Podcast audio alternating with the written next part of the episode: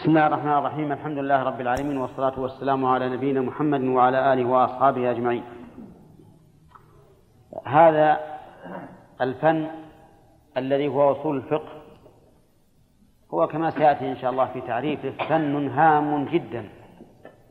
ينبغي لطالب الفقه أن يعتني به لأنه أصول الشيء.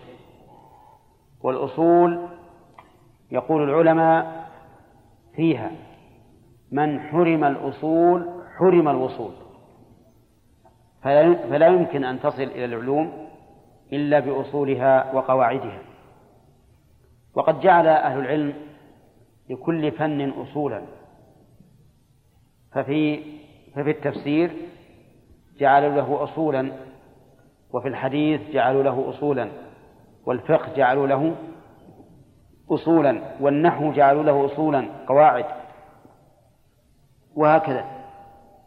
أصول الفقه يقولون إن أول من ألف فيها الإمام الشافعي رحمه الله وتابعه الناس على ذلك وكتبوا فيها الكتابات الكثيرة الطويلة والقصيرة وما بين ذلك حتى صار فنا مستقلا يدرس وليس في ضمن الفقه.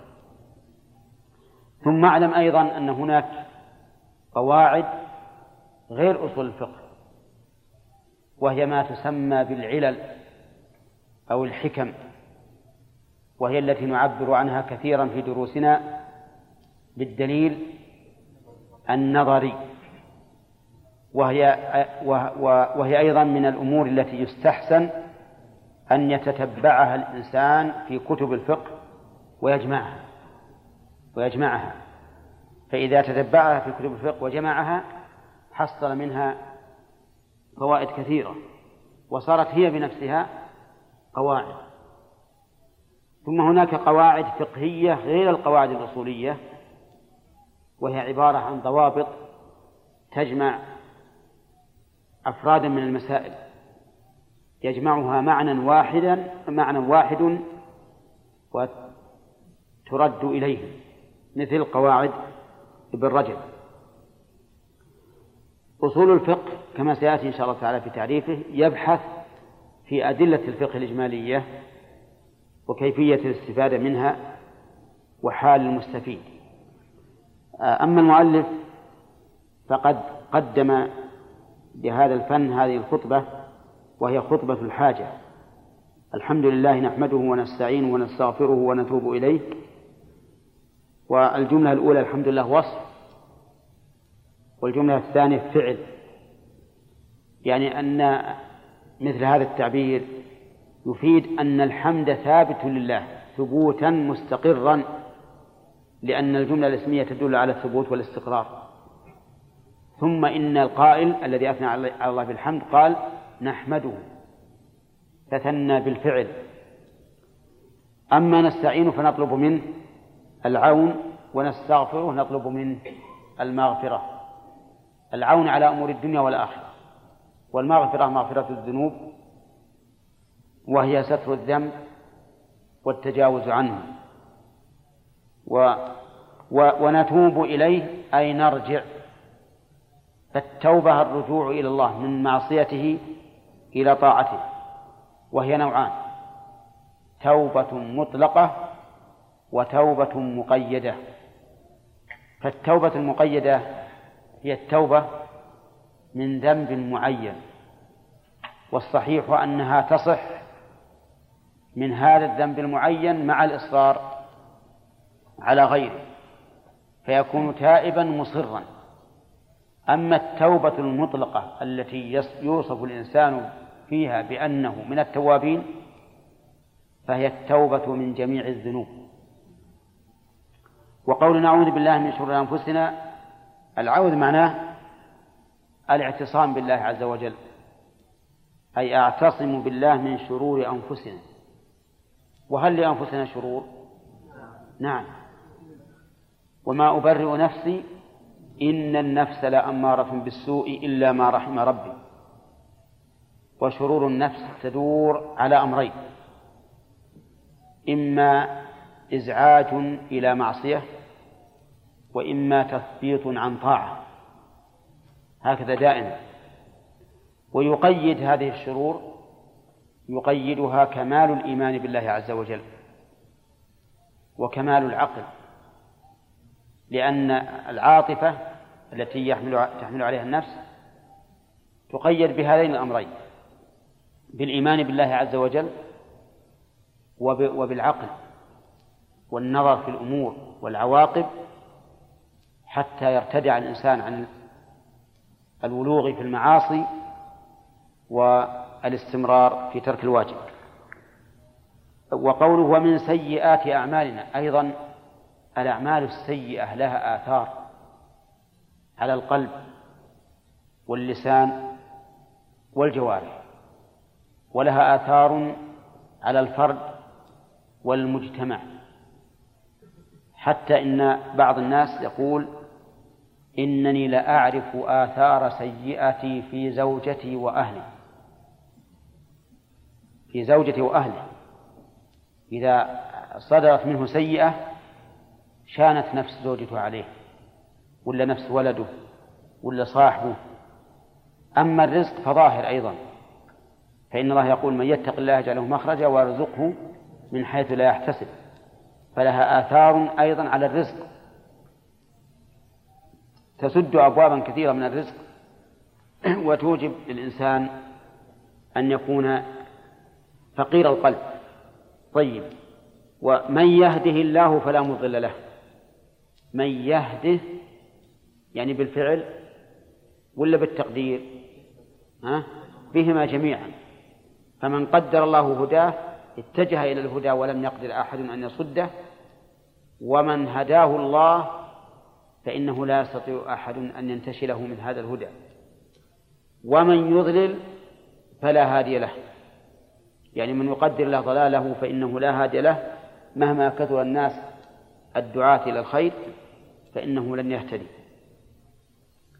والغرض من هذه الجملة الغرض من من يهدي الله ومن يضلل أن ترجع إلى الله عز وجل في طلب الهدى منه والتعوذ من الضلال وأن لا تعتمد على نفسك فتعجب. بل اسأل الله دائما. الثبات ولهذا جاء في الحديث القدسي فمن وجد خيرا فليحمد الله ومن وجد غير ذلك فلا يلومن إلا نفسه. وأشهد أن لا إله إلا الله وحده لا شريك له إلى آخره. أشهد أي أقر وأوقن بهذا الشيء. إيقانا إيقانا كأني أشاهده. ولهذا قال أشهد. يعني كأني أشاهد الأمر بعيني. قولها لا إله إلا الله أي لا إله حق إلا الله. وحينئذ لا يرد علينا أن الله عز وجل سمى آلهة المشركين التي يعبدونها أصنام المشركين التي يعبدونها سماها آلهة. قال الله تعالى أم لهم آلهة تمنعهم من دوننا؟ نعم. واتخذوا من دون الله آلهة لعلهم ينصرون. فما أغنت عنهم آلهتهم التي يدعون من دون الله من شيء؟ لا تجعل مع الله إلها آخر. فلا تدع مع الله إلها آخر. إلى غير ذلك من الآيات الدالة على أن هذه الأشياء توصف بالألوهية. فإن قلت كيف تجمع بين لا إله إلا الله وبين ثبوت الألوهية لهذه؟ فالجواب أجمع بينها من وجهين. أولا أن هذه الألوهية إنما هي ألوهية على زعمهم ألوهية على زعمهم قال الله تعالى قل لو كان معه آلهة كما يقولون كما يقولون. فدل ذلك على أن ما هناك آلهة حقيقة لكن بحسب دعواهم وزعمهم. ثانيا أن الآلهة سميت آلهة لأنها معبودة وكل معبود إله لكنها آلهة باطلة. ذلك بأن الله هو الحق وأن ما يدعون من دونه هو الباطل. نعم. وأشهد أن محمدا عبده ورسوله. وهذان الوصفان أفضل ما يوصف بهما النبي صلى الله صلى الله عليه وسلم. عبد وهذا باعتبار تعلقه بحق الله. ورسول باعتبار تعلقه بحق الناس. فهو إلينا رسول ولله عبد. نعم. ومن تمام عبوديته عليه الصلاة والسلام قيامه كفر جيد قيامه بالرسالة. فإن قيامه بالرسالة من من من أشد ما يكون وأصعب ما يكون. ولولا أنه عليه الصلاة والسلام موقن بأنه عبد الله وأنه مربوب له. ما تحمل هذا هذا الأمر العظيم. نعم. ولكنه كان يقول حين أدمت أصبعه هل أنت إلا إصبع دميت؟ وفي سبيل الله ما لقيت. نعم. ويقول ابن القيم رحمه الله في مجادلة أهل الباطل والتعطيل يقول فإذا أصبت ففي رضا الرحمن. فمثل هؤلاء لا يبالون إذا أصيبوا لأنهم في رضا الله عز وجل. يقول رحمه يقول رحمه الله صلى الله عليه وعلى آله وأصحابه ومن تبعهم بإحسان إلى يوم الدين وقد سبق لنا مرارا أن صلاة الله على عبده ها؟ ثناؤه عليه في الملأ الأعلى فهو أخص من رحمة. وعلى آله وأصحابه ومن تبعه المراد بالآل في هذا التعبير المؤمنون من قرابته لأنه قال صحبه ومن تبعه وقول اتبعهم بإحسان التبعية لهؤلاء إما أن تكون بإحسان وإما أن تكون بإساءة. وهذا بخلاف من لم يتبعهم إطلاقا. فالناس باعتبار تعلقهم بأصحاب الرسول عليه الصلاة والسلام ثلاثة أقسام. قسم نكب عن اتباعهم وقسم اتبعهم بإحسان وتبع آثارهم ظاهرا وباطنا وقسم تبعهم مع إساءة في التبعية. ونحن حينما نصلي إنما نصلي على من تبعهم بإحسان. أما من نكب طريقهم فإن هذا لا يستحق شيئا من الصلاة. وأما من تبعهم على وجه الإساءة فإنه يستحق من هذه وش الصوت هذا؟ يستحق من هذه الصلاة بقدر اتباعه. فيه بلاء. زين خلاص الحمد لله. أما بعد فهذه رسالة مختصرة في أصول الفقه. مختصرة يعني قل لفظها وكثر معناها. في أصول الفقه كتبناها على وفق المنهج المقرر للسنة الثالثة الثانوية في المعاهد العلمية وسميناها الأصول من علم الأصول. نعم. آه، اخترنا هذا الاسم لأن جرت العادة بين الطلاب. وش درسنا الآن؟ ها؟ درسنا أصول. ما يتكلف يدور وش اسم الكتاب؟ على طول يعرف الأصول في علم الأصول. طيب. أسأل الله أن ينفع بها أن يجعل عملنا خالصا للنافع لله نافعا لعباد الله إنه قريب مجيب أولا أصول الفقه. تعرفون أن هذه الكلمة مكونة من مضاف ومضاف إليه. إذا لا بد أن نعرف المضاف والمضاف إليه. فيقول أصول الفقه يعرف باعتبارين. أولا باعتبار مفرديه أي باعتبار كلمة أصول وكلمة فقه. كل واحد منها على حدة. طوالكم الآن هذا كما ترون مكون من مضاف ومضاف إليه. نعرفه الآن باعتبار المضاف وحده وباعتبار المضاف إليه وحده. وبعدين نعرفه باعتباره مضافا. طيب يقول الأول باعتبار مفردين أي باعتبار كلمة أصول وكلمة فقه. فالأصول جمع أصل وهو ما يبنى عليه غيره ومن ذلك أصل الجدار وهو أساسه وأصل الشجرة الذي يتفرع منه أغصانها. قال الله تعالى ومثل كلمة طيبة كشجرة طيبة أصلها ثابت وفرعها في السماء.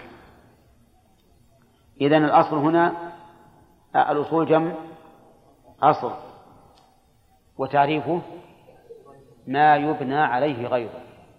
شوف الآن. أساس الجدار يسمى أصلا. يسمى أصلا. لأنه يبنى على الجدار. أساس الجدار كان يجعل حصى حجارة. والآن يجعلونه يسمونه ميتة ميدة. ها؟ قواعد ميدة. نعم. طيب. وأساس أيضا طيب. جذع الشجرة يسمى أصلا لأنه يتفرع منه أغصانها. أبو الإنسان وجده يسمى أصلا لأنه يتفرع منه أولاده وعلى هذا فقس.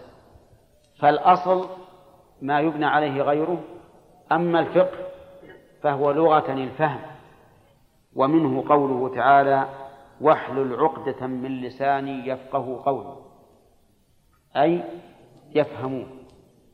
فالفقه في اللغة أعم من الفقه في الاصطلاح. لأن الفقه في اللغة كل فهم يسمى فقه.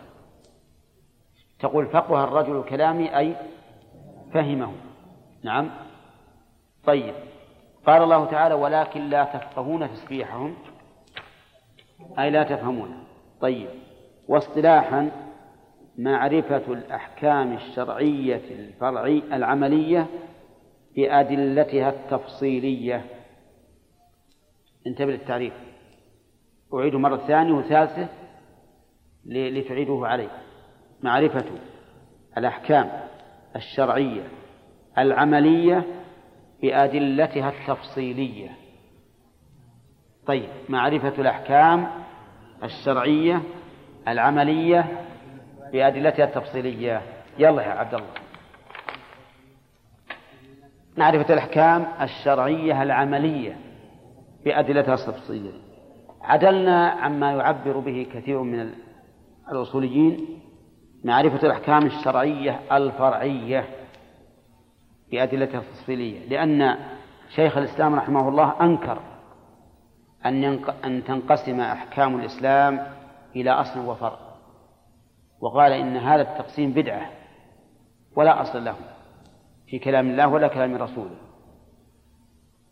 قال لأن هؤلاء يجعلون الصلاة مثلا من من الفروع وهي من أصل الأصول من أصل الأصول. فكيف نقول أصول وفروع؟ من جاء بهذا التقسيم؟ ولهذا عدلنا قلنا العملية.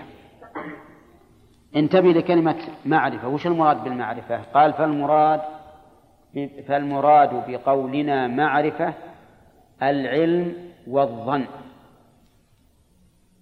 معرفة العلم والظن. دقيقة. فالمعرفة هنا تشمل العلم والظن لأن إدراك الأحكام الشرعية بعضه علمي يعني تعلمه يقينا وبعضه ظني. ولهذا مسائل الاجتهاد التي يختلف فيها أهل العلم غالبها ظني ما هي علمية؟ لو كانت علمية لكان الناس ما يختلفون فيها لكنها غالبها ظن. فالمعرفة أيضا تطلق على العلم والظن. قال أهل العلم ولذلك لا يوصف الله بأنه عارف ولكن يوصف بأنه عالم. بأنه عالم. لكن المعرفة تشمل العلم والظن. لذلك يقول لأن إدراك الإحكام الفقهية قد يكون يقينيا وقد يكون ظنيا كما في كثير من مسائل الفقه. فلهذا قلنا في التعريف في تعريف الفقه معرفة ليشمل العلم والظن. لأن فيه مسائل كثيرة من من من أحكام الفقه. كلها ظنية. مثل ما يأكل الجيف مر علينا في الطعام في الأطعمة. الحكم بأنه حرام. ظني ولا يقيني؟ ظني. طيب. ما يستخبث؟ الحكم ظني. ولهذا تجدون في أقوال راجحة على هذا القول. نعم. ومع ذلك نسميها فقها وندخلها في كتب الفقه. لأن الفقه إما علم وإما ظن. طيب فإذا قلت كيف يصح لك أن تقول هكذا؟ وقد قال الله تبارك وتعالى إن يتبعون إلا الظن. وقال إن بعض الظن إثم. والظن أنكر الله على من يتبعه.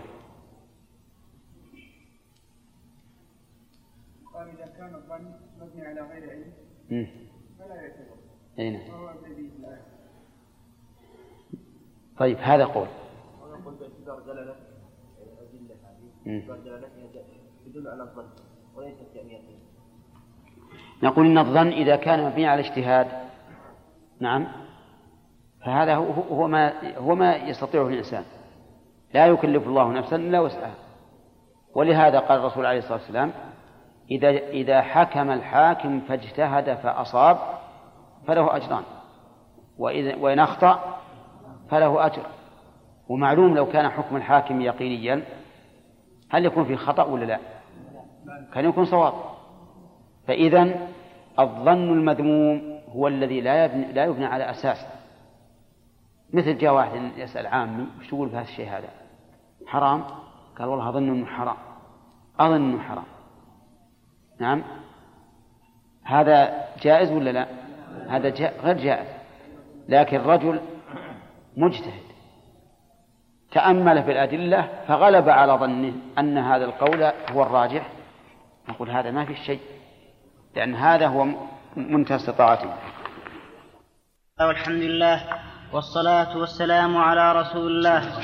قال المؤلف رحمه الله تعالى واصطلاحا معرفة معرفة معرفة الأحكام الشرعية العملية بأدلتها التفصيلية فالمراد بقولنا معرفة العلم والظن لأن إدراك الأحكام الفقهية قد يكون يقينيا وقد يكون ظنيا كما في كثير من مسائل الفقه. والمراد بقولنا الأحكام الشرعية الأحكام المتلقاة المتلقاة من الشرع. كالوجوب والتحريم فخرج به الأحكام العقلية كمعرفة أن الكل أكبر من الجزء والأحكام العادية كمعرفة نزول الطل في الليلة, في الليلة الشاتية إذا كان الجو صحوا والمراد بقول العملية ما لا يتعلق بالاعتقاد كالصلاة والزكاة فخرج به ما يتعلق بالاعتقاد. كتوحيد الله ومعرفة أسمائه وصفاته فلا يسمى ذلك فقها في الاصطلاح. والمراد بقولنا من أدلتها التفصيلية. اللي عندنا بالتعريف بأدلتها بأدلتها المراد بقولنا بأدلتها التفصيلية أدلة الفقه المقرونة. بمسائل الفقه التفصيلية فخرج به أصول الفقه لأن البحث فيه إنما يكون في أدلة الفقه الإجمالية. بسم الله الرحمن الرحيم. الحمد لله رب العالمين والصلاة والسلام على نبينا محمد وعلى آله وأصحابه أجمعين. سبق لنا أن أصول الفقه يعرف يا عبد الله باعتبارين. الاعتبار الأول باعتبار مفردين. أي باعتبار كل واحد على حدة. والثاني باعتباره مركبا اسما لهذا الفن المعين وسيأتي إن شاء الله تعالى.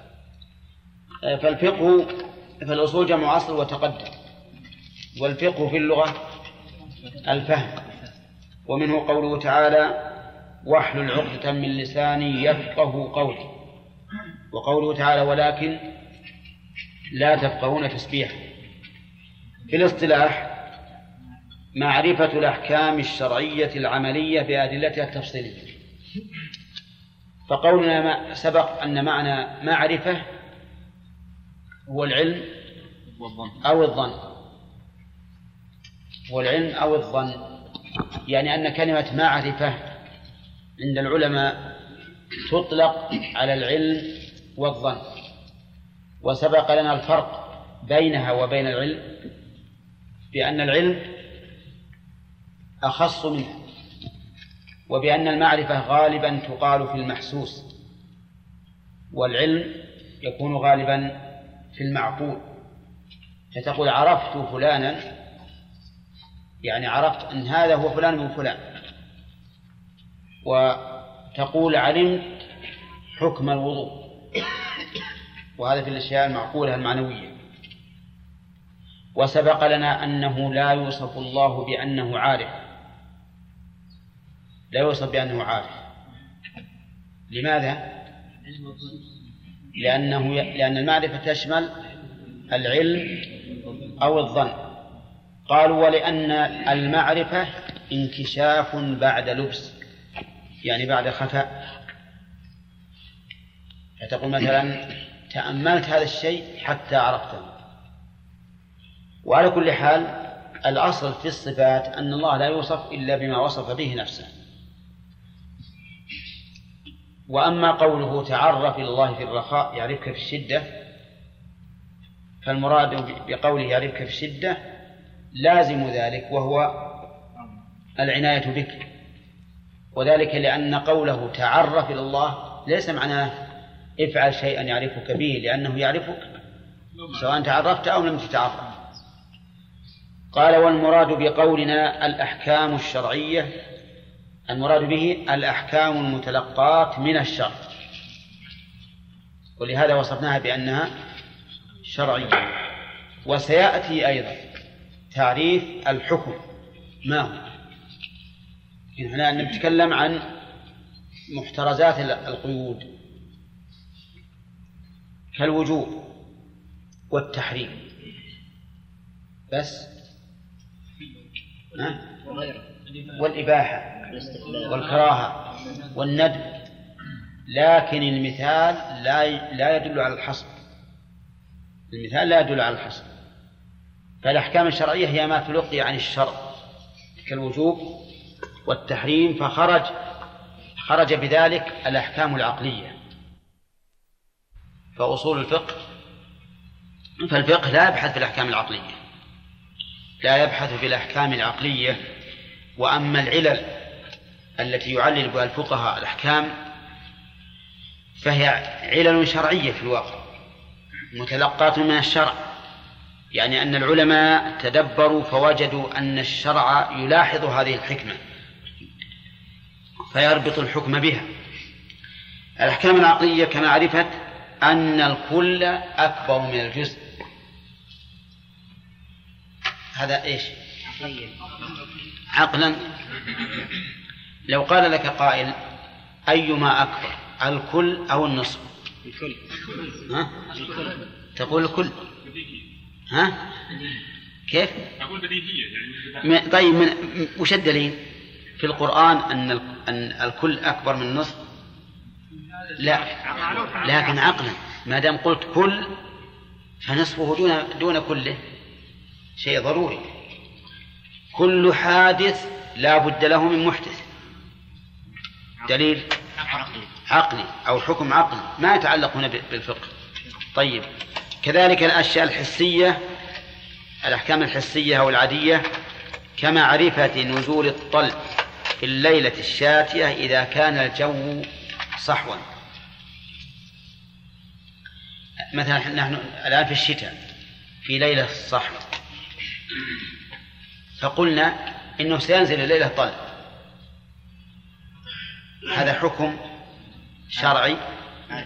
ها؟ عقلي؟ لا مو عقلي. هذا عاد يعني جرت العادة بهذا. كذا. نقول أيضا إذا أخذت نصف حبة اسبرين وراسك يوجعك ها؟ هان عليك. مين هذا؟ عادي أي. كل ما كان بالتجارب أو بجريان العادة فهو عادي. إذا هذا عادي. ها؟ الطل الندى. الندى الذي يكون في الصباح. طيب. يقول إذا الأحكام الشرعية بل نقول تبين لنا الآن أن الأحكام ثلاثة شرعية وعقلية وعادية. وهنا الفقه يتعلق بالأحكام الشرعية التي متلقاة من الشرع. والمراد بقولنا العملية ما لا يتعلق بالاعتقاد لأن أحكام الشرع منها ما يتعلق بالاعتقاد كوجوب الإيمان بالله وأسمائه وصفاته وأفعاله هذا ما يدخل في الفقه. ومنها ما يتعلق بعمل المكلف فهذا هو الذي يدخل في الفقه. ولهذا قال كالصلاة والزكاة فخرج به ما يتعلق بالاعتقاد كتوحيد الله ومعرفة أسمائه وصفاته فلا يسمى ذلك فقها في الاصطلاح. لكن في الشرع يسمى فقه وفي اللغة يسمى فقه. لكن في الاصطلاح لا يسمى فقه. وقد قيل لا مشاحة في الاصطلاح إذا لم يخالف النص أو الشرع. فما دام هذا لا يخالف الشرع يعني بمعنى أن الفقهاء يقولون نحن نؤمن بأن العلم بتوحيد الله بالتوحيد من الفقه. لكن اصطلحنا نحن على أن الفقه خاص بهذا النوع من مسائل العلم. ننكر عليهم ولا لا؟ لا ما ننكر. ما ننكر ولكننا نقول لهم إن علم التوحيد هو الفقه الأكبر لأن الفقه فقه في ذات الله وفي أسمائه وصفاته وأفعاله وأحكامه. كل هذا يسمى فقها ومعرفة الله بأسمائه وصفاته أعظم من كل شيء. ولهذا سماه العلماء الفقه الأكبر. وعليه فقوله صلى الله عليه وسلم من يريد الله به خيرا يفقهه في الدين يتناول هذا وهذا. بعد بعد. والمهم يأتي بعد إن شاء الله. قال والمراد في قولنا بأدلتها التفصيلية. بأدلة التفصيلية أدلة الفقه المقرونة بمسائل الفقه التفصيلية. معرفة الأحكام الشرعية بأدلتها العملية بأدلتها التفصيلية. يعني مثلا قال يشترط لصحة الوضوء النية. لقوله تعالى إذا قمتم إلى الصلاة فاغسلوا. فدل ذلك على إرادة القصد على إرادة الغسل. ولقول النبي عليه الصلاة والسلام إنما الأعمال بالنيات. هنا حك... أتينا بحكم مسألة وذكرنا دليلها على سبيل التفصيل. لكن إذا قلت كل من عمل عملا ناقص الشروط فعمله باطل.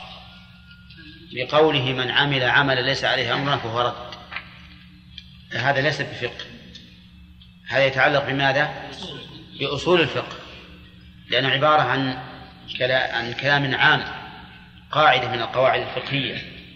وعلى هذا فنقول التفصيلية أدلة الفقه المقرونة في مسائل الفقه التفصيلية فخرج به أصول الفقه لأن البحث فيه إنما يكون في أدلة الفقه الإجمالية. مثل العام والخاص والمطلق والمقيد والناسخ والمنسوخ وما أشبه ذلك. يتكلم أصول الفقه عن هذه الأشياء على سبيل العموم. لكن في الفقه يتكلم على كل مسألة. هذا حرام وهذا حلال وهذا مكروه وهذا مسنون وهذا واجب. يتكلم عن المسائل التفصيلية. فلنعد الآن إلى تعريف الفقه. معرفة. الأحكام الشرعية العملية بأدلتها التفصيلية. هذا هو تعريف الفقه عند الفقهاء. أما الثاني أصول الفقه فيعرف باعتبار كونه لقبا لهذا الفن المعين. الفن المعين هو أصول الفقه وقد سبق لنا أن هذا الفن أول من ألف فيه الشافعي رحمه الله ثم تبعه الناس. يعتبر بأنه علم يبحث عن أدلة الفقه الإجمالية هذا واحد. وكيفية الاستفادة منها والثالث حال المستفيد. طيب علم خرج به الجهل. طبعا الجاهل ما هو أصولي. لا يمكن أن يكون الجاهل بأصول الفقه أصوليا يبحث عن أدلة الفقه الإجمالية. خرج به الفقه لأنه يبحث عن الفقه وأدلته التفصيلية مثل إيش؟ تجد يبحث في العام ما هو وما حكمه الخاص ما هو وما حكمه المطلق ما هو وما حكمه المقيد ما هو وما حكمه الناسخ والمنسوخ وما أشبه ذلك. هذه أدلة ها؟ إجمالية. المهم ليس يبحث عن شيء معين يبحث عن الأدلة العموم. وكيف؟ وبما وصيغه وما أشبه ذلك. كيفية الاستفادة منها. وهذا يحصل بتخصيص العام تقييد المطلق الجمع بين النصوص المتعارضة وما أشبه ذلك. هذا كيفية الاستفادة منه. لأنه مثلا العام وش حكمه؟ حكمه العمل بعمومه. إذن كل جزئية تدخل هذا تحت هذا اللفظ العام أحكم لها بإيش؟ بحكم اللفظ العام. هذه كيفية الاستفادة. لأن أصول الفقه ليس يعطيك الأدلة الإجمالية ويسكت لا يريد أن يعرف كيف تستفيد منها. فإذا قال أو فإذا أوردت قول النبي عليه الصلاة والسلام فيما سقت السماء العشر فيما سقت السماء العشر وجدت أن هذا عام من وجهين من حيث الجنس ومن حيث القدر فيما سقت السماء العشر عام في جنسه وفي قدره. إذا أخذت بهذا العام على ظاهره قلت تجب الزكاة في كل قليل أو كثير خارج من الأرض سواء يكاد أو يدخر أو يقتات أو لا. أي نوع كان؟ ليش؟ لأن الحديث عام. لكن أصول الفقه يبين لك كيف تستفيد من هذا الحديث. يقول لك في أصول الفقه إذا ورد العام وورد ما يخصصه فاحمل العام على الخاص. فنأتي إلى المقدار. ونقول إن الرسول عليه الصلاة والسلام يقول ليس فيما دون خمسة أوسق صدقة. ليس فيما دون خمسة أوسق صدقة. إذن العشر هل يجب على من يملك أربعة أوسق؟ لا. طيب الحديث الأول. خصص من أين نعرف أن العام يخصص إلا بعد دراسة أصول الفقه. إلا بعد دراسة أصول الفقه هو الذي يعطيك هذا العلم. طيب فيما سقط السماء العشر عام في جنسه يشمل كل شيء خارج من الأرض. آه، سقطه السماء. لكن إذا عدت إلى قوله ليس فيما دون خمسة أوسق صدقة عرفت أنه لا زكاة إلا فيما يوسق إلا فيما يوسق أي يجعل أحمالا وهو المكيل والموزون فخرج بذلك ما لا يكال ولا يوزن فليس فيه زكاة. كيف عرفنا أن أن نغربل الأدلة حتى نصل إلى حكم تتفق فيه؟ ما هو؟ أصول الفقه. إذن ففائدة أصول الفقه عظيمة لأنه يعرف كيف تستفيد من الأدلة. كيف تستفيد من الأدلة. طيب حال المستفيد حال المستفيد من الأدلة. من الذي يستفيد من الأدلة؟ قالوا إنه المجتهد. يعني القادر على استنباط الأحكام من الأدلة. هذا المجتهد. لكن مع ذلك أصول الفقه يبحث في حال المقلد لأن التقليد قسم الاجتهاد. فلذلك تجد الأصوليين يتكلمون عن المجتهد ويتكلمون أيضا على المقلد حكم التقليد وما يتعلق بذلك. فصار موضوع أصول الفقه. موضوعه؟ ثلاثة أشياء. الأول أدلة الفقه الإجمالية والثاني كيف نستفيد من هذه الأدلة والثالث حال المستفيد من هذه الأدلة وهو المجتهد. يعني يبحث أصول الفقه من هو المجتهد؟ كل إنسان مجتهد؟ لا لا لابد من شروط وضوابط يعرف بها المجتهد.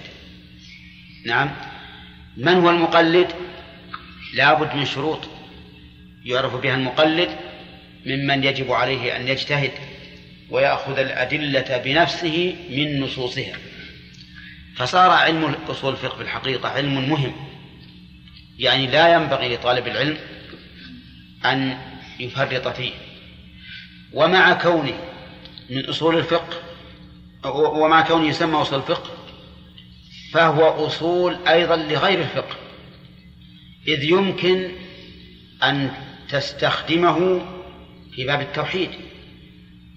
يمكن أن تستخدمه في باب التوحيد. نعم. ولهذا كيف نعرف أن الصفات التي وصف الله بها نفسه أنها مغايرة لصفات المخلوقين؟ إلا بقواعد أصول الفقه وهو أن نحمل هذه الظواهر على مثل قوله تعالى ليس كمثله شيء. ونقول إن هذه الظواهر إن كان يفهم على سبيل الفرض لا على سبيل الواقع إن كان يفهم منها أنها تماثل صفات المخلوقين فإن قوله ليس كمثله شيء يمنع هذا الفهم الفاسد. على أن الصحيح أنه لا يمكن أبدا أن يفهم من الصفات التي أضافها الله لنفسه أن يفهم منها ما يفهم من صفات المخلوقين. وهذه أظن قررناها من قبل أن الصفات حسب ما تضاف إليه. فإذا أضيفت إلى الله فهي ليست كما أضيفت إلينا. ولهذا لو قلت يد الذرة فهم المخاطب منها أنها على حجم يد البعيد ها؟ لا. ها؟ ما يفهم هذا؟ وش يفهم؟ يد تناسبها. أليس كذلك؟ تناسب الذرة. إذا لا يمكن أن نفهم من قوله تعالى بل يداه مبسوطتان أن يديه كأيدينا أبدا. مستحيل. لأنها مضافة إلى من؟ إلى الله. فهي تليق به. ولهذا نحن نهدم قول من يقول إن الذي يفهم من هذه الآيات هو ما يماثل صفات المخلوقين لكن منع ذلك قوله تعالى ليس كمثله شيء. شوف نمنع هذا. ليش؟ لأن أصل هذا الفهم خطأ. أصل هذا الفهم خطأ. إذ لا يمكن أن تضاف أن لا يمكن أن تفهم الصفات إلا على حسب ما أضيفت إليه. فنفهم من صفات الخالق المضاف إليه غير ما نفهم من صفاتنا المضاف إلينا. كما أن نفهم من صفات كل مخلوق حسب ذلك المخلوق. ولا لا؟ طيب.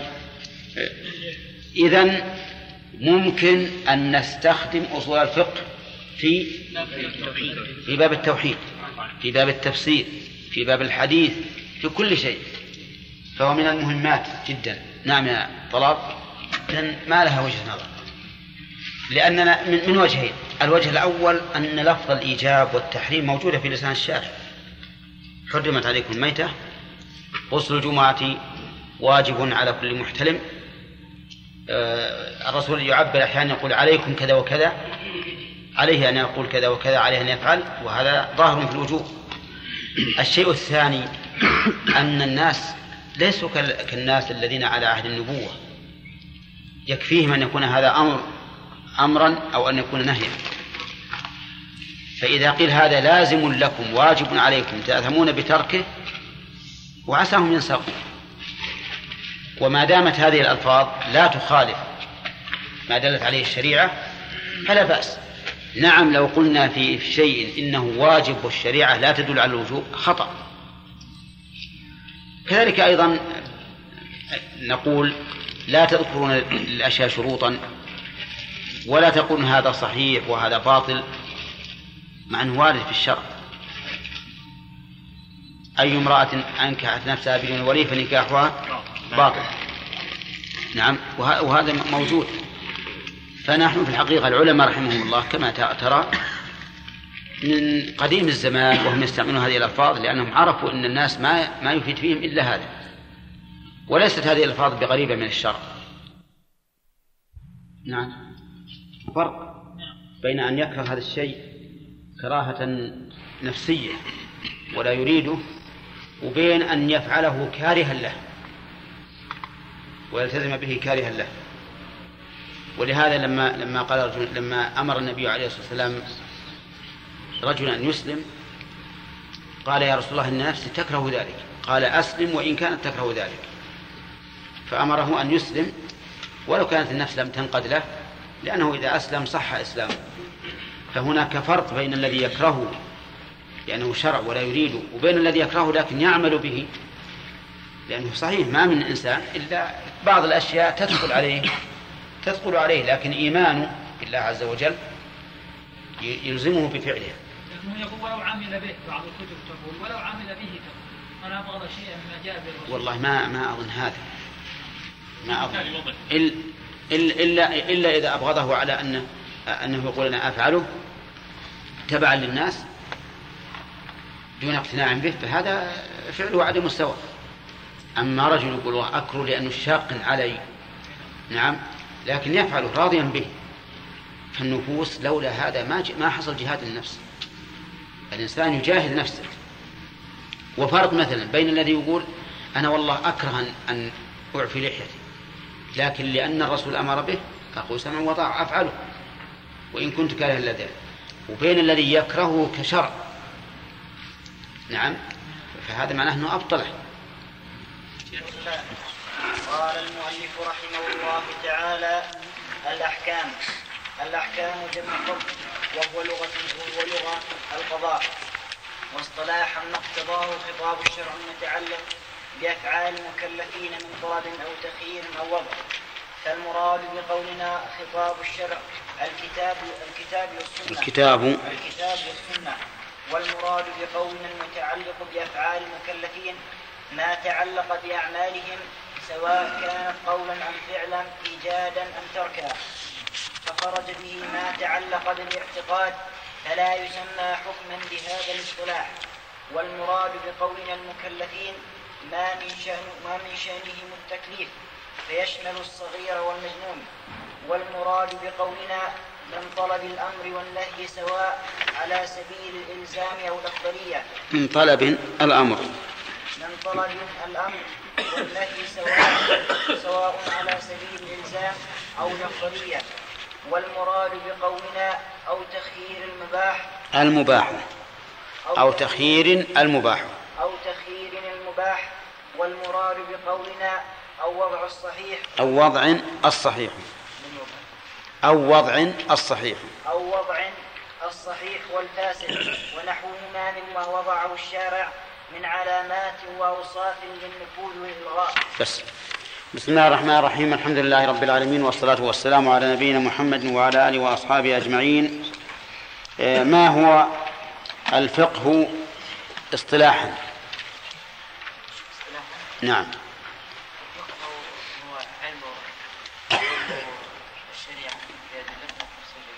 لا نعم يا خليل خطأ بهدوء يا جماعة معرفة الأحكام الشرعية بأدلتها التفصيلية طيب. معرفة الأحكام الشرعية العملية عملية بأدلتها التفصيلية. طيب. كلمة معرفة هل يراد بها العلم يا حمد؟ معرفة الأحكام هل يراد بها العلم؟ ما غيبت؟ ما ما حضرت؟ طيب معرفة الأحكام هل المراد بها العلم؟ يعني أن أعلم الأحكام أو تشمل العلم والظن.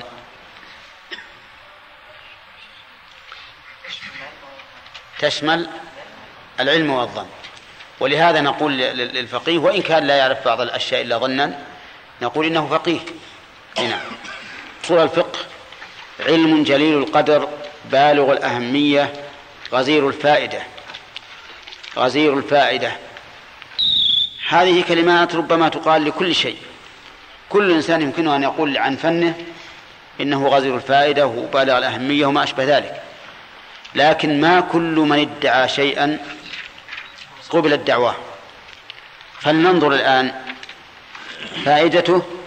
التمكن من حصول قدرة يستطيع بها استخراج الأحكام الشرعية ضمن أد... ها؟ من أدلتها على أسس سليمة. وهذه فائدة عظيمة. يعني أنك إذا عرفت أصول الفقه أمكنك أن تستنبط الأحكام الشرعية من أدلتها.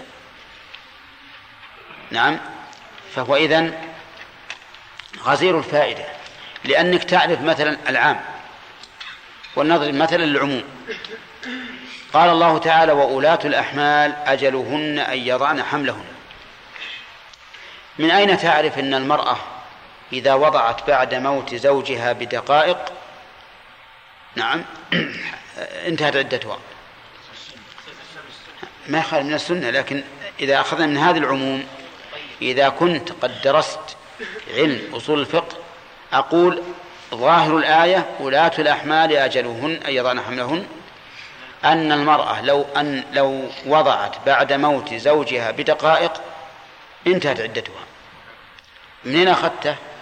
لأن العموم آه، يشمل جميع أفراده هكذا درسته في أصول الفقه واضح؟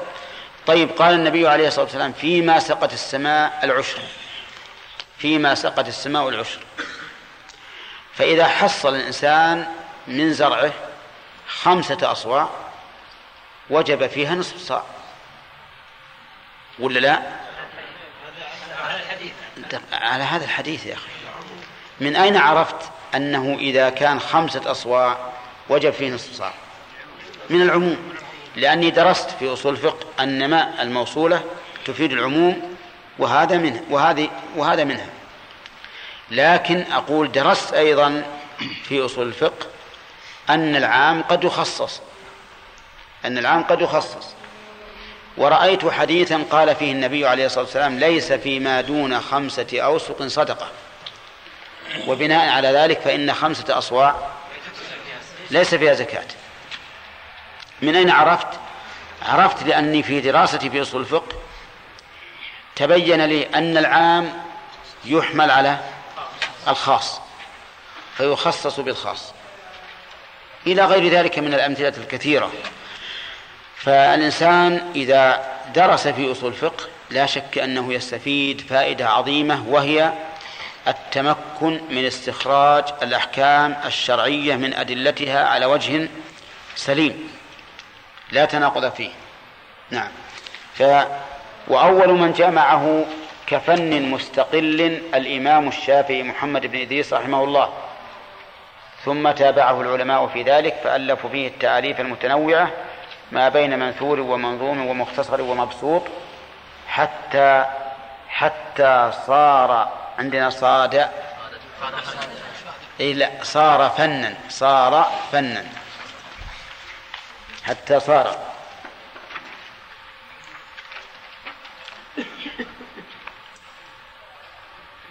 حتى صار فنا مستقلا له كيانه ومميزاته. ومن أحسن ما ألف فيه بل من أجمل ما ألف فيه مختصر التحرير للفتوح. هذا المختصر كتاب صغير لكنه بالحقيقة في الحقيقة خلاصة ما قاله الأصوليون في أصول الفقه. وهو مختصر ويمكن للإنسان يحفظه عن ظهر قلب إلا أنه يحتاج إلى إلى عالم يبين معناه للطالب. فالذي يحفظه عن ظهر قلب ويعرف معناه سيكون أصوليا بالمعنى الحقيقي.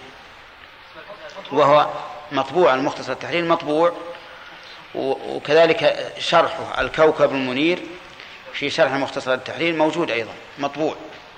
طبعته جامعة أم القرى. لكن هذا من يعني أجمع ما رأيت. على اختصار لها صغير يمكن يمكن يمكن إنه نصف زاد المستقنع نعم. المتن اي نعم. أم اسمه مختصر التحرير. إي نعم التحرير. وشرحه اسمه الكوكب المنير في شرح مختصر التحرير. أما أما أحسن ما يكون فيه من العبارات والسلاسة والإنسان ينبسط إذا قرأه فهو المستصفى للغزالي. المستصفى للغزالي هذا كتاب مجلدين كبير لكنه في الحقيقة يرتاح الإنسان لقراءته لأنه سهل الأسلوب وجيد في عرض الآراء ومناقشتها. فهو كتاب من يعني أحسن ما قرأت فيه من جهة التبيين والتوضيح والروضة التي تدرس في الجامعة هي مأخوذة منه في الواقع. على أن الم... على أن مصنف الروضة رحمه الله الموفق صار أحيانا يحذف بعض الكلمات التي توجب الإشكال والتعقيد في العبارة. وإلا لو لو رجعت قارنت بين الروضة وبين المستصفى للغزالي وجدت أن الكلام هو الكلام. لكن الموفق رحمه الله يتصرف فيه بعض التصرف أحيانا. نعم ثم قال المؤلف مختصر تحليل الفتوح من من من الحنابلة. إي نعم. والتحرير للمرداوي. للمرداوي علي بن سليمان المرداوي صاحب كتاب الإنصاف. التحرير كتاب أكبر. نعم. ال... نعم. ها؟ لا لا الورقات على اسمه ورقات ما هي بشيء. ما هي بشيء. هذا كتاب أحسن منها. قال الأحكام جمع حكم وهو لغة القضاء. الأحكام جمع حكم وهو لغة القضاء. ومنه سمينا الحاكم بين الناس سميناه قاضيا. واصطلاحا ما اقتضاه خطاب الشرع. ما بمعنى الذي يعني هو الذي اقتضاه خطاب الشرع فخطاب الشرع مقتض والحكم مقتضى. خطاب الش... خطاب الشرع والمراد بخطاب الشرع كما سيأتي الكتاب والسنة المتعلق بأفعال المكلفين. وقوله من طلب أو تخيير أو وضع. بيان لما في قوله ما اقتضاه خطاب الشرع. يعني أن خطاب الشرع تارة يقتضي الطلب وتارة يقتضي تخيير وتارة يكون شيئا موضوعا للدلالة على شيء كالأسباب والشروط والموانع. هذا خطاب الشرع لو تأملته لوجدته لا يخرج عن هذه الثلاثة إما طلب أو تخيير أو وضع. فما اقتضاه خطاب الشرع من من أحد هذه الثلاثة يسمى حكما. مثلا الأمر يقتضي الوجوب. ما هو الحكم؟ لا الوجوب. الوجوب. الواجب محكوم به. الوجوب هو الحكم. نعم. ولهذا نقول حكم هذا الشيء واجب. فالمحكوم به هو الذي يوصف بأنه واجب وأما الوجوب فهو الحكم. طيب آه، إذا قال لا تقربوا الزنا تحريم. هذا خطاب الشرع. هذا ما اقتضاه خطاب الشرع التحريم. إذا قيل مثلا آه، افعل هذا أو لا تفعل أو إن شئت فافعل هذا تخيير إيه نعم. فالمراد بقولنا خطاب الشرع الكتاب والسنة. لا يوجد غيرهما. والمراد بقولنا المتعلق بأفعال المكلفين ما تعلق بأع... بأعمالهم سواء كانت قولا أم فعلا إيجادا أم تركا. والحقيقة لو قلنا بأعمال المكلفين لأن العمل هو الذي يشمل القول الفعل. والفعل يؤتى به في مقابل القول بخلاف العمل. العمل يطلق على القول والفعل والفعل مقابل القول. ففي الحقيقة لو أننا عكسنا لكان أولى. المتعلق بأعمال المكلفين ما يتعلق بأعمالهم سواء كانت قولا أم فعلا إيجادا أم تركا. القول يسمى عمل. ها؟ يسمى عمل ما في شك. لأنه عمل اللسان الفعل يسمى عمل. إي نعم وهو واضح. عمل الجوارح. وقد يراد بالقول الفعل. قد يراد بالقول الفعل كما قال الرسول عليه الصلاة والسلام إنما كان يكفيك أن تقول بيديك هكذا. يعني أن تفعل. فخرج ما تعلق بالاعتقاد فلا يسمى حكما بهذا الاصطلاح. انتبه. لا يسمى حكما بهذا الاصطلاح. وأما باعتبار الشرع على سبيل العموم فإن ما يتعلق بالاعتقاد يسمى حكما. أرأيت أنه أنك تقول إن الله ينزل إلى السماء الدنيا فنزوله فعل له. واعتقادي إياه حكم ولا لا؟ حكم. يجب أن أعتقد ذلك. لكن في اصطلاح الفقهاء يخرجون الاعتقاد من هذا التعريف. والمراد بقولنا المكلفين ما من شأنهم التكليف. وإن كانوا في نفس الوقت غير مكلفين لوجود المانع فشمل فيشمل الصغير والمجنون. الصغير والمجنون يتعلق بأفعالهم حكم؟ إلا. تعلق حكم. فإذا قلت هم هل هم مكلفين؟ نقول هم مكلفون في الأصل لكن وجد مانع وهو الجنون والصغر. وإلا فإن من شأنهم أن يكلفوا. أما البعير والبقرة والشاة والحمار والهرة فهي غير مكلفة ولا لا؟ طيب. فإن قلت يرد عليك أن موسى عليه الصلاة والسلام عزر الحجر عزر الحجر الذي هرب بثوبه وجعل يضربه. وهل هو مكلف؟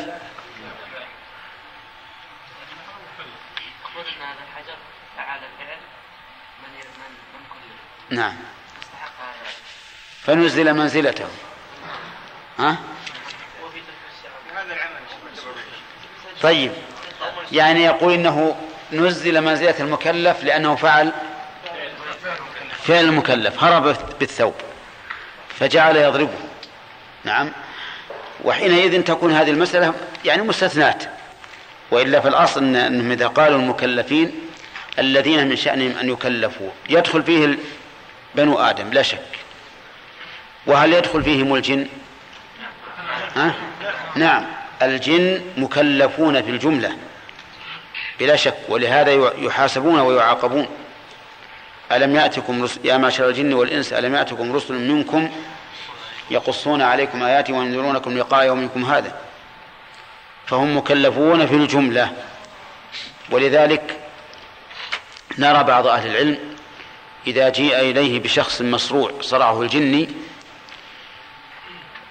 يعظه ويذكره بالله ويقول إن هذا ظلم والله تعالى قد حرم الظلم على عباده وما أشبه ذلك من الكلمات التي تدل على أنه إن كان عنده إيمان فسوف يخرج. نعم. حتى حتى الموفق ذكر مقدمة منطقية في الروضة. المنطق يعني الحقيقة هو علم لذيذ. علم لذيذ يعني. يروض الفكر.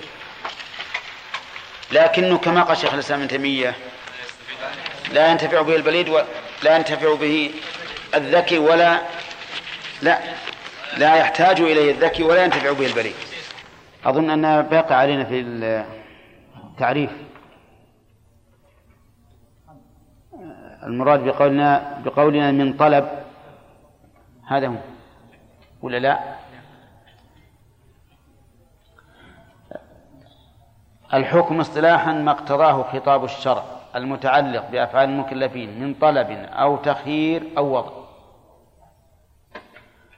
آه، قولنا من طلب يدخل فيه الأمر والنهي. الأمر طلب للفعل والنهي طلب للترك سواء كان على سبيل الإلزام أو الأفضلية. إن كان على سبيل الإلزام فهو واجب في الأمر وحرام في النهي وإن كان على غي... وإن كان على الأفضلية فهو مندوب في الأمر ومكروه في النهي فصارت الأقسام كم؟ ها؟ أربعة أمر على وجه الإلزام أمر على وجه الأفضلية نهي على وجه الإلزام بالترك نهي على وجه الأفضلية هذه أربعة. والخامس قال المؤلف والمراد بقولنا أو تخيير المباح. المباح لأن المباح مخير فيه. إن شئت فافعل وإن شئت فلا تفعل. وهو مخير فيه باعتبار ذاته. وقد يكون مطلوبا باعتبار غيره وقد يكون منهيا عنه باعتبار غيره أيضا. لكن المباح في حد ذاته مخير فيه. قد يكون مطلوبا إذا أدى إلى مطلوب إما وجوبا أو استحبابا. فرجل ليس عنده ماء وأراد الصلاة ووجد الماء يباع في الأسواق فأصل البيع مباح. لكن في هذه الحالة إذا في هذه الحال إذا لم يتوصل إلى الوضوء إلا بالشراء صار الشراء واجبا. صار الشراء واجبا. طيب رجل ليس ليس معه سواك وهو يريد أن يتوضأ فوجد السواك يباع في السوق فالشراء حينئذ مستحب.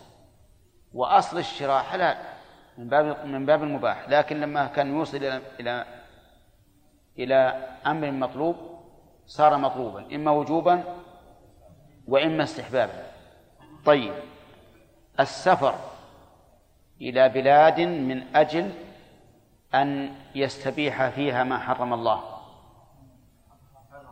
حرام؟ وأصل السفر حلال. إذن قولنا أو تخيير نعني به المباح هذا باعتبار إيش؟ أصل أصل المباح.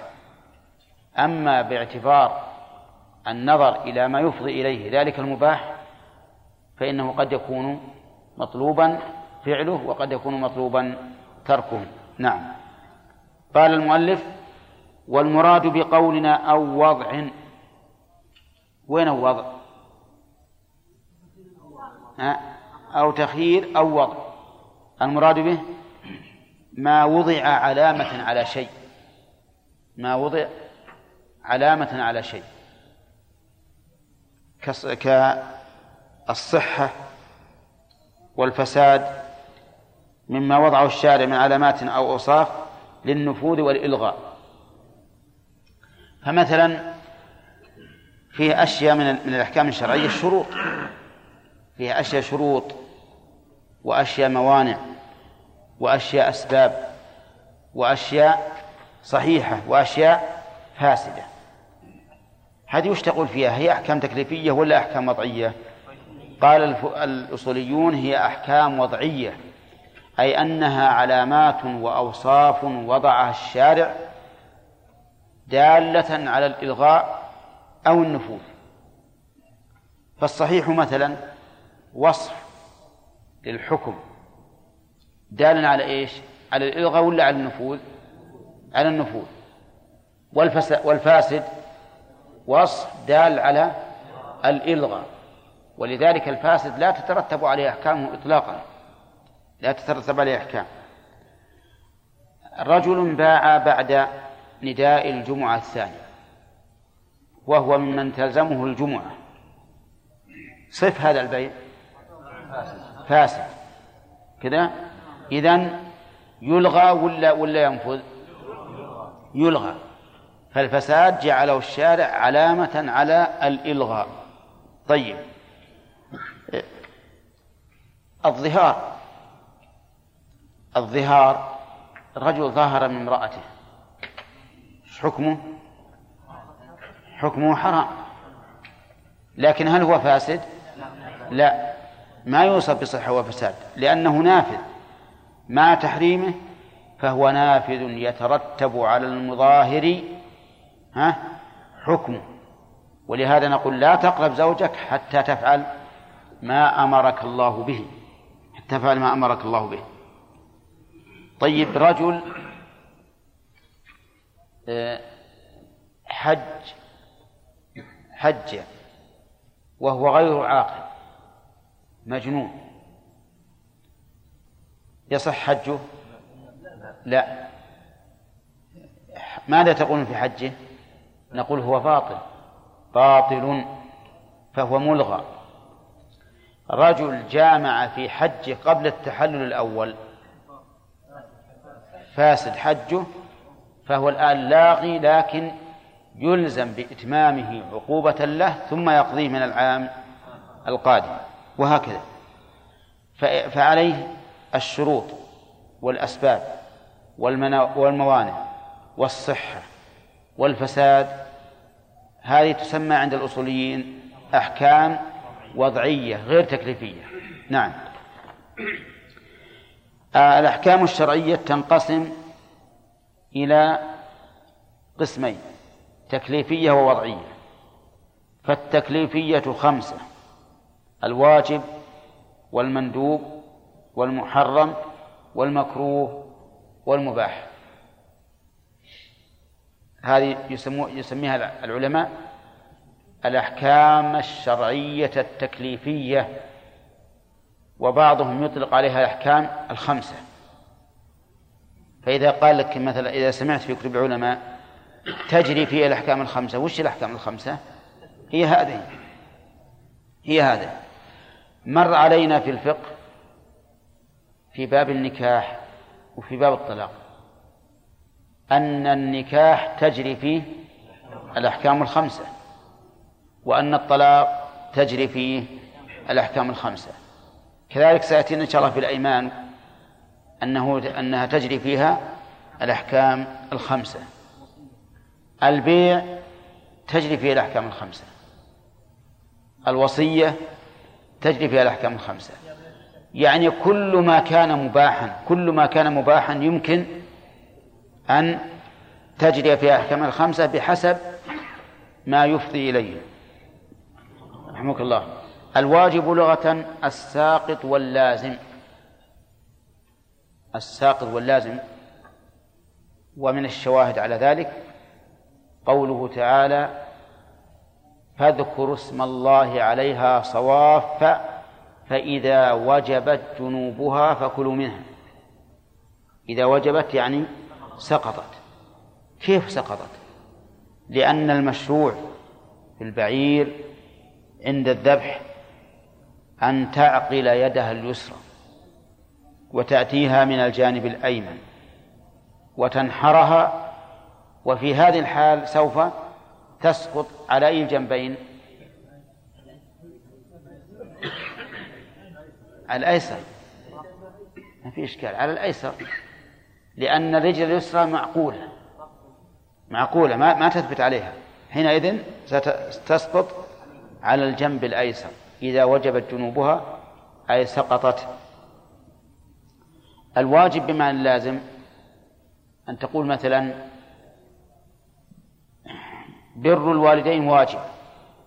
يعني لازم. وقال الرسول عليه الصلاة والسلام قال غسل الجمعة واجب. والأمثلة في هذا مشهورة.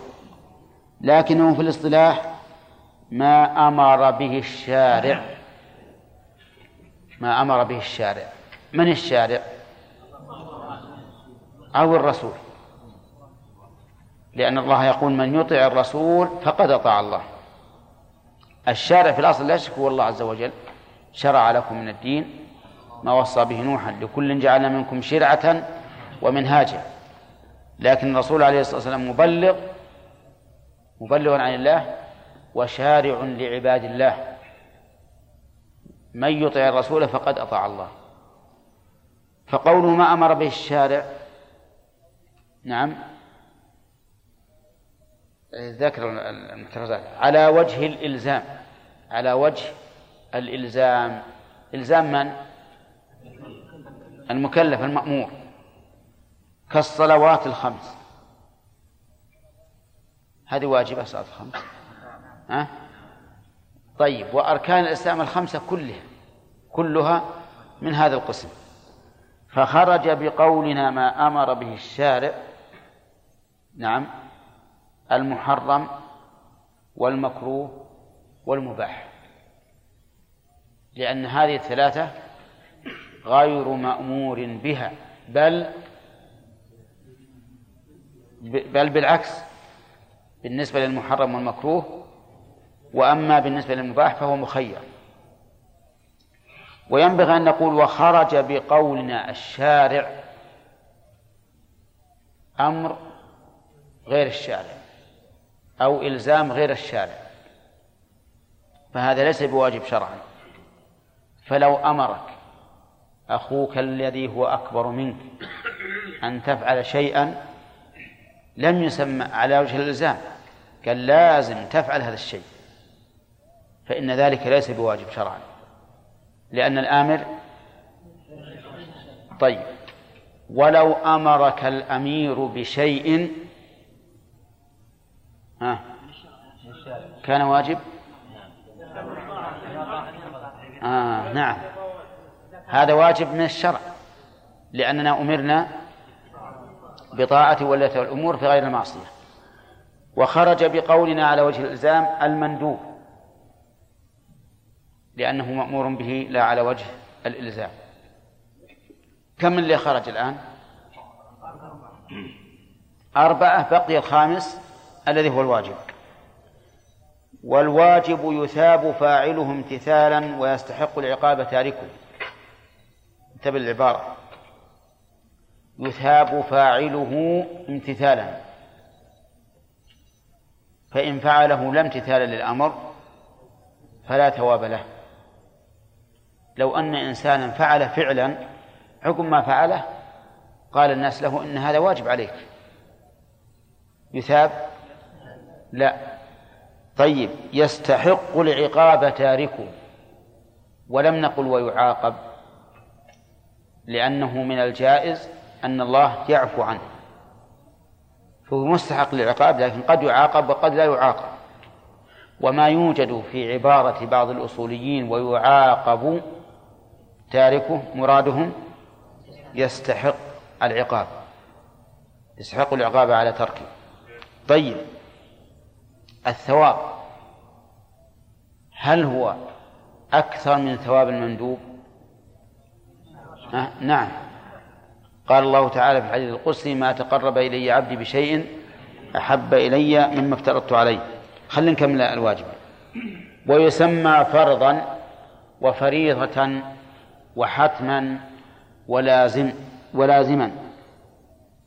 يسمى فرضا فالفرض إذن والواجب مترادفان. وفريضة كذلك. وقيل إن الفرض والفريضة ما ثبت بدليل قطعي. ما ثبت بدليل قطعي. قطعي الثبوت وقطعي الدلالة. وأما ما ما لم يثبت بدليل قطعي فليس بفريضة بل يقال واجب. نعم.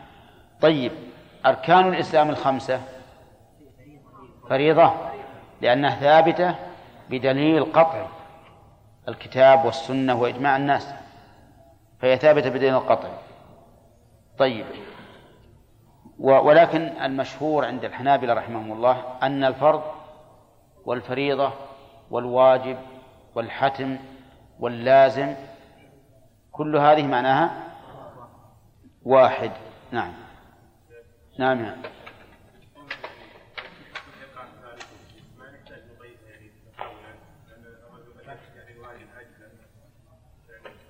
لا لا ما ما, ما نقول. لأن اللي تاركه عجزا يكتب له أجره إذا كان من عادته أن يفعلها نعم.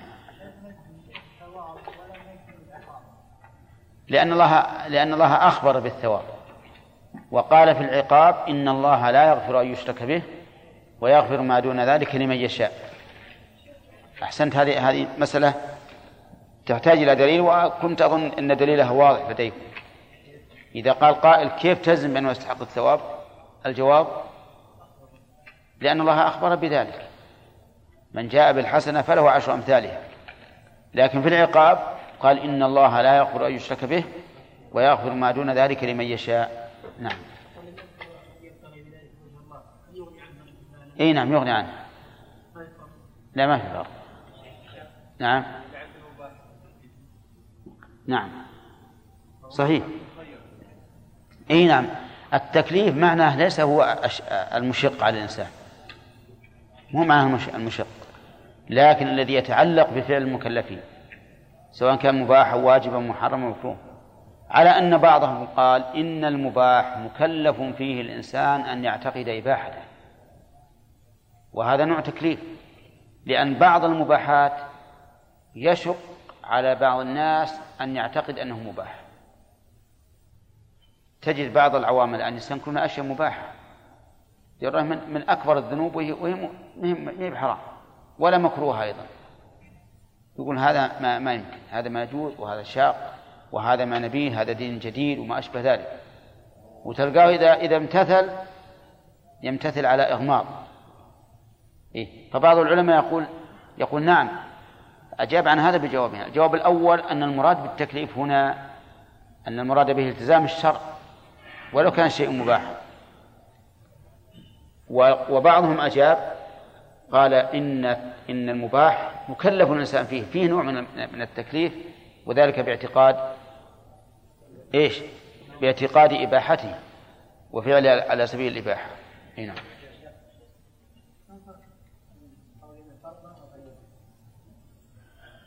الفرق بينهما من حيث الصيغة فقط. فرض مصدر وفريضة اسم مفعول. فعيل بمعنى مفعول. ها؟ لا الظاهر الفرق آه عدم الفرق أصح. نعم. مندوب لغة المدعو. المدعو ما في أحد تقدم. تقدم يا إن كان يشق عليكم بواسطة المندوب لغة المدعو فتقول ندبه بمعنى دعاه. نعم. واصطلاحا ما أمر به الشارع انتبه ما أمر به الشارع لا على وجه الإلزام كالرواتب. دخل في قولنا ما أمر به الشارع ها الواجب. لأن الشارع أمر بالواجب ولكن لاحظوا أن أمر الشارع بالواجب ليس كأمره بالندب لأن أمره بالواجب على أو أوكل وعلى صفة الألزام وأجره أيضا أكثر وهو أيضا أحب إلى الله. كما قال الله تعالى في الحديث القدسي ما تقرب إلي عبدي بشيء أحب إلي مما افترضت عليه. وإذا دخل في قولنا ما أمر بالشرع الواجب وخرج ب... وخرج بقولنا لا على وجه الإلزام الواجب لأن الواجب على وجه الإلزام والمندوب ليس على وجه الإلزام. طيب وخرج بقولنا ما أمر به ما أمر به خرج به المحرم والمكروه والمباح. أما المحرم والمكروه فلأن الشارع نهى عنهما. وأما المباح فلأن المباح لا يتعلق به أمر ولا نهي لذاته. لا يتعلق به أمر ولا نهي لذاته. نعم. وسيأتي إن شاء الله تفسيره. قال مثاله الرواتب. إيش الرواتب؟ السنن الرواتب. هذه ليست بواجبة ليست بواجبة. صلاة الضحى. صح؟ طيب. طواف القدوم. لا. لا على المشهور وهو الصحيح ليس بواجب. طيب على آه، صوم ستة أيام من شوال بعد رمضان ليس بواجب. والأمثلة كثيرة. قال والمندوب يثاب فاعله امتثالا ولا يعاقب تاركه انتبه يثاب فاعله امتثالا فإن فعله لا امتثالا لا لم يثب عليه. مثال ذلك رجل اغتسل يوم الجمعة للتنظف فقط لا امتثالا لأمر النبي صلى الله عليه وسلم. فهل يثاب؟ لا يثاب لأنه ما فعل امتثالا. آه، رجل أيضا أنفق على أهله طعاما وكسوة ومسكنا لا امتثالا لأمر الله. لكن بناء على أن هذا هو العرف يثاب ولا لا؟ لا يثاب. لأن الرسول قال لسعد بن أبي وقاص واعلم أنك لن تنفق نفقة تبتغي بها وجه الله إلا أجرت عليها حتى ما تجعله في فم امرأتك. وفي و ولا يعاقب تاركه ولا يعاقب تاركه لا في الدنيا ولا في الآخرة. طيب أما في الآخرة فظاهر. فإن الله تعالى لا يعاقب على أمر رخص لعباده فيه. قال إن فعلتموه أثبتكم وإن تركتموه ولا ألزمكم به. لكن في الدنيا لا يعاقب أيضا. فالسلطان لا يعزره على ترك هذا هذا المستحب. لأنه يقول ما ليس بواجب عليه. فإن قلت ماذا تجيب عن قول الإمام أحمد رحمه الله في من ترك الوتر. إنه رجل سوء لا ينبغي أن تقبل له شهادة. فوصفه بأنه رجل سوء وقال لا ينبغي أن تقبل له شهادة. فالجواب على ذلك من أحد وجهين. إما أن يقال إنه يؤخذ من هذا النص أن الوتر واجب في إحدى الروايتين عن أحمد. لأن الواجب يعلم إما بالنص على وجوبه أو بالعقوبة على تركه. وكونه يوصف تاركه بأنه رجل سوء وأنه لا ينبغي أن تقبل الشهادة هذه عقوبة بلا شك. فإما أن يقال إن, إن هذا يدل على أن الإمام أحمد يرى وجوبه كما هو أحد القولين بل أحد الأقوال في المسألة.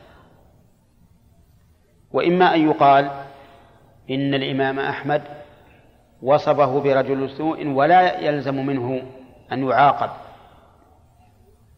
وكذلك قال لا ينبغي أن تقبل شهادة يا نصر ولا يلزم من ذلك أن يعاقب على تركه لأن من ترك الوتر مع تأكده وقلته فهو دليل على تهاونه وعلى تهاونه ورغبته عن الخير.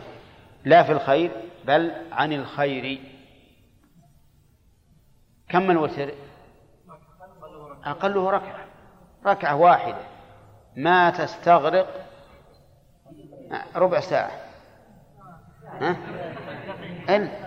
لا أنا أقول ما تستغرق ربع ساعة يا أخي. ما تستغرق ربع ساعة. توافقوني ولا لا؟ ما تستغرق ربع ساعة. نعم. أو ربما ما تستغرق ولا خمس دقائق. نعم في من أربع وعشرين ساعة مع تأكد كيف يترك هذا الإنسان. هذا إلا رجل متهاون. فكأن الإمام أحمد رحمه الله رأى أنه لتهاونه لا يستحق أن تقبل له شهادة وأنه رجل سوء لأن هذه رغبة عن الخير أن هذا الخير الذي الذي قال فيه الرسول أوتروا فإن الله وتر يحب الوتر. طيب إذا قد نأخذ من هذا إذا قلنا بهذا الاحتمال الثاني قد نأخذ من هذا أن الإنسان قد يوبخ ويلام على ترك المستحب. الواجب ما في إشكال على ترك المستحب. إذا كان هذا الترك يدل على زهده في الخير ورغبته عنه. إي نعم. قال و و والمح ويسمى سنة ومسنونا ومستحبا ونفلا. يسمى عند من؟ عند الأصوليين.